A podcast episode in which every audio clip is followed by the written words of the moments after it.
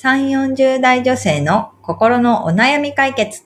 今井冴子と、由美子の、それ、わかる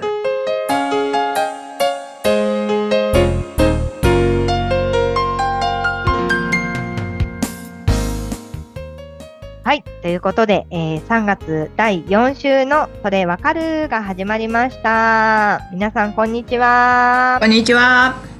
はい。ということで、もう本当に3月25日。うん。もういよいよ、年度末。年度末来ま先週もねねす。先週も年度末じゃない人もいるかもって言ったんですけども、まあなんとなくね、日本で4月に始まって3月に終わるみたいな、うんうん。こう、気持ちがあるから、ああ、年度末だなって感じがしておりますけれども、うん。はい。今日もちょっとお悩みをいただいておりますので、まずはご紹介をしたいと思います。ゆみこさん、はいお願いします。はい。シャイニーさん35歳の方からです。はい。先日、夫から離婚を切り出されました。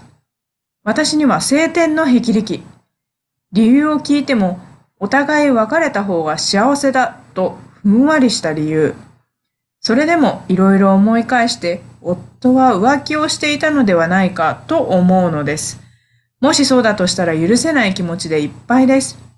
子供がまだいないので、身軽に離婚できると思っているような発言も許せません。いろんな感情が渦巻いて、毎日疲れ果てるのですが、最後は許せないという気持ちに行き着きます。というお悩みをお寄せいただきました。あはい。シャニーさん、うんありがとうございます。りがとうございます。ね、晴天の霹靂、離婚を夫から切り出されるっていうね。だうん。から、シャイニーさんとしては、離婚するほどの、夫と離婚するほどの理由はないってことですよね。だからこそびっくり。もう今、多分ね、いろんな感情が渦巻いてって書いてますけれども、本当にもう混乱の中にうん。うん。いるんだろうなっていうことを感じました。ね、でも、えっと、思い返してみると、浮気してたんじゃないかとか、うん。いうこともあるっていうことで、まあね、もしそうだとしたら、それはね、許せなくて当然なのかなっていうのは思いますし、まあ身軽に結婚できると思ってるような子供がいないから、身軽に結婚できるって思ってるような発言もしたっていうことですよね。うん。それはやっぱり、ね、離婚を切り出された方としてはうん。許せないですよね。うん。うん。子供がいなければ離婚してもいいと思ってるのかみたいな気持ちもうん。うん。あるね。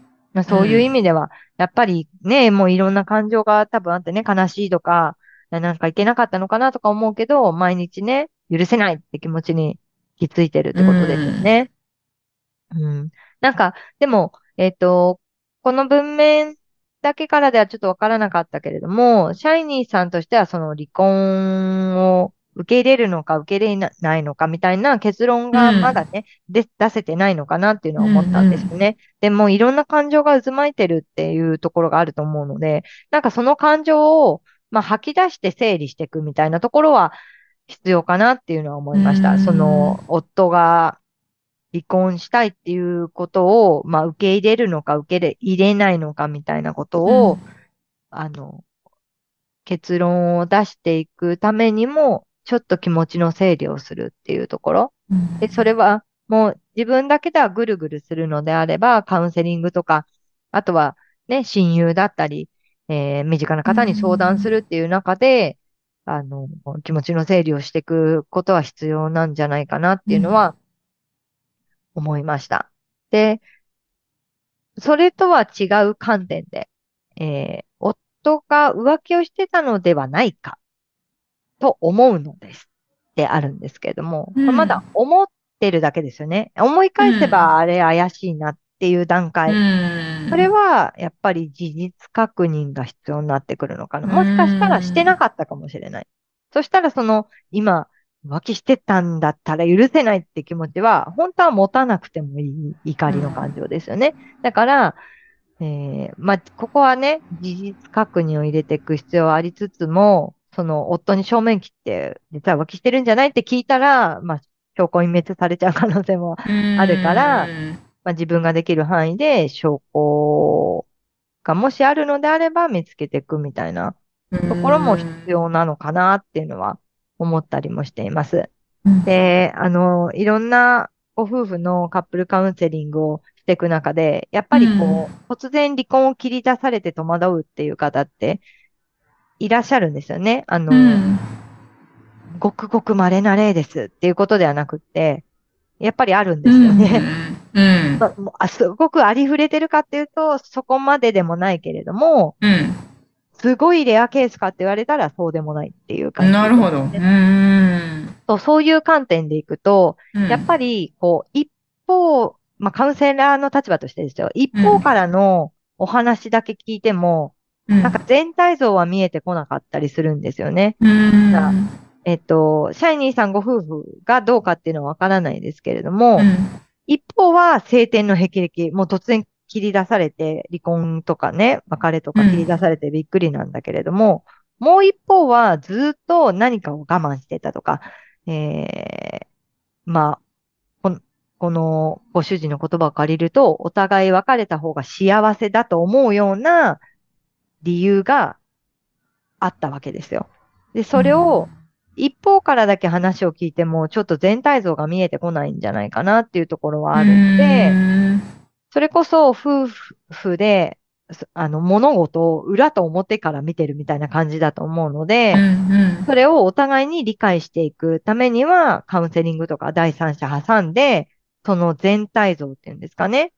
相手の感情、感感情も含めてうん。知っていくっていうことが、最終じゃあ二人はどうしていくかっていうことの結論を出すのには必要になってくるのかなっていうのは思います。でももう、かたくなに、どっちかが、いや、離婚しないとか、いや、離婚するみたいになってる時って、なかなか、その気持ち、もう多分、そこに至るまでにいろんな心理的な過程を辿って、その結論を出してるから、その結論を覆すっていうのは、ものすごく難しいなっていうことも、まあ感じたりはしてますね。だから、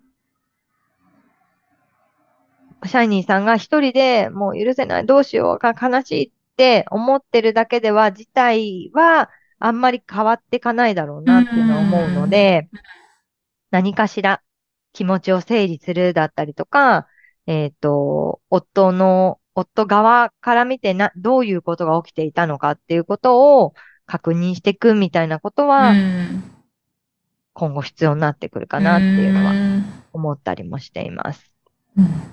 うん。でもショックですよね。うん。自分はそんなにうまくいってないなんて思ってなかったのに、突然離婚を切り出されるってすごい、まあ、悲しいし悔しいし、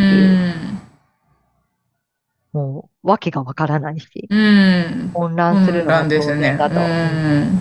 思いますし、なんかそういう自分の気持ちをまた理解してないようなね、あの、身軽に離婚できると思ってるような発言とかされたらもう本当に傷つくし、うん。そういう思いもあっての最終的に毎回許せないって気持ちに行き着くんだろうなっていうのはうんもう本当に理解できるところなので、ね、まずは自分の気持ちを整理したり、さっき言った、本当はこうなんじゃないかなって思うこととかは事実確認をしていったりっていうこと。で、何かしら行動していくと、少し気持ちも落ち着いていくところあると思うんですね。うんそれこそカウンセリングに申し込んでみるとか、実際誰かに話して相談してみるとか、えっ、と、夫が浮気してたんじゃないかなっていうことを確認してみるみたいな行動をすることで気持ちが落ち着くっていうこともあると思うので、なんか自分が今できることって何かなっていうところも見つけながら、えー実際に行動してみるっていうところもやっていただくといいんじゃないかなっていうのは思いました。うん。うん。ね。でも、これね、読んだ時には許せないって気持ちは理解うん。できるよねっていう話をね、ゆみこさんとしていたんですけれどもね。そういう行動、うん、行動、自分の、まあ、と、とにかく今混乱してる中だから、まあ気持ちを吐き出したりとか、うんあ、浮気が怪しかったかなと思ったら、まあちょっとその、証拠集めじゃないけど、まあ、うんちょっとそっちの方も確認してみたりとか、うんそういうふうにしていくと、うん。このシャイニーさんが次の、次自分の中でどうしたいかっていうのが見つかってくるんですかね。来るんですかね、とかね。ねえ。でもなん今かこう、は。ショックなことがあった時って、こううん人って、なんかそれまず受け入れられないって気持ちが出てきて、うんうんその後、なんで私がこんな目に遭うのとか、本当はあの人が悪かったんじゃないのみたいな、私が本当に悪かったのみたいな感じで怒りの感情が出てきたり、で、うんその後でやっぱりこう、なんてか悲しい気持ち、うん。やっぱりダメなんだ、みたいなう。ーん。これって受け入れなきゃいけないんだろうか、みたいな気持ちだったりとか、うんなんかそういうこう、ちょっと鬱屈した感じの気持うちが出てきてーん。でもやっぱり前向いていかなきゃいけないよねっていう気持ちが出てきたら少し進めていく。だからそれまでのさっき言った怒りとかあの悲しいとかうんいう受け入れられないみたいな感情ってもう行ったり来たりしながらうーん。行ったり来たりしながら。その期間って人にもよるし、そのうん。感情が出てくる順番も違うし、うーん。こうなのでね、一概にこう吐き出してたら、うん。そのうちこう、まあ、なんていうんですかね、あの気持ちが落ち着いてきて結論が出せていくよとも言えないんですけれどもなるほど、なるほど。人にもよる。うん。でも、えー何もしないとずっとその渦にいるっていうのは思うので、うん。その渦を、まあ行ったり、行ってもいいし、戻ってもいいし、うん。だから、とにかくこう気持ちを整理していく。あとは、うんまあ物理的にね、相手がいることだし、まあ浮気してるかもみたいなことを思うんだったら、物理的に確認していくことが必要なこともあると思うので、そういうことは行動していくっていう中で、そこを行きつ戻りつしながら、うん。離婚しないって決めるだったりとか、離婚に向けてもう前に進んでいくみたいなことだったりとかができていくとは思いますうんね。うんなるほど。ね。そう。でも、やっぱり、なんだろうな、なんか、本当に思うのは、あの、後々後悔しないようにうん。してほしいなっていうのはすごく思うんですよね。うんだからもう、あ、もうこの人離婚するって言って全然気持ちが変わらないから、もう受け入れなきゃいけないんだ。納得はしてないけど。みたいな中で離婚に応じていくと、うん。やっぱり後々あの時本当はもっとできたことがあったんじゃないかとか、なんか、ね、それこそ、もしかしたら全然自分は悪くないんだけれども、うん。私のあれがいけなかったんじゃないかみたいな気持ちになってしまうのかなって思うんですよね。だからそうならないために今、うんえーやった方がいいことを気持ちの整理するだったりとか、事実確認するだったりとか、夫側からはどう見えてたんだろうっていうことを、あの、理解しようとするだったりとか、そういうことに対して、やるっていうことで、後々後悔しないようにしてほしいなっていうことはすごい思ってなるほどね。はい。ねえ。なかなか難しい問題でありますけれども、さっき言ったみたいにね、一方からだけ見るとなかなか全体像が見えなかったりするのうんで、シャイニーさんも自分の気持ちの整理をしつつ、ご主人から見て、この結婚がどう見えてたのかみたいなところは、理解していくように動いていった方がいいなっていうのはうん。思ったりもしてます。なるほうんはい。ということで、参考にできる部分は参考にしていただけるといいかと思います。はい。ということで、このポッドキャストでは皆様からのお悩み、えー募集しております。むかさんご紹介お願いします。ど。はい。番組では皆さんからのお悩みをお待ちしております。番組ポッドキャストの各エピソードページにリブラボラトリー公式 LINE の URL を載せています。公式 LINE を登録後、メニュー画面よりお悩みを投稿してください。皆様からのお悩みお待ちしております。お待ちしております。はい。ということで、えーいよいよ次回は7月になるわけで、もう、だから2023 4分の1。年がね、4分の 1? そうなの？びっくりですけれども。流れる時の速さに負けないように人生楽しんでいきたいとそうですね。今日この頃です。はい。ね皆さんも元気にあの楽しく毎日過ごせるようにしていただけたら嬉しいなと思っています。何かあればお悩みをお寄せください。はい、ということで、えーまた次回元気にお会いしましょう。皆さんさようなら。また来週。さようなら。また来週。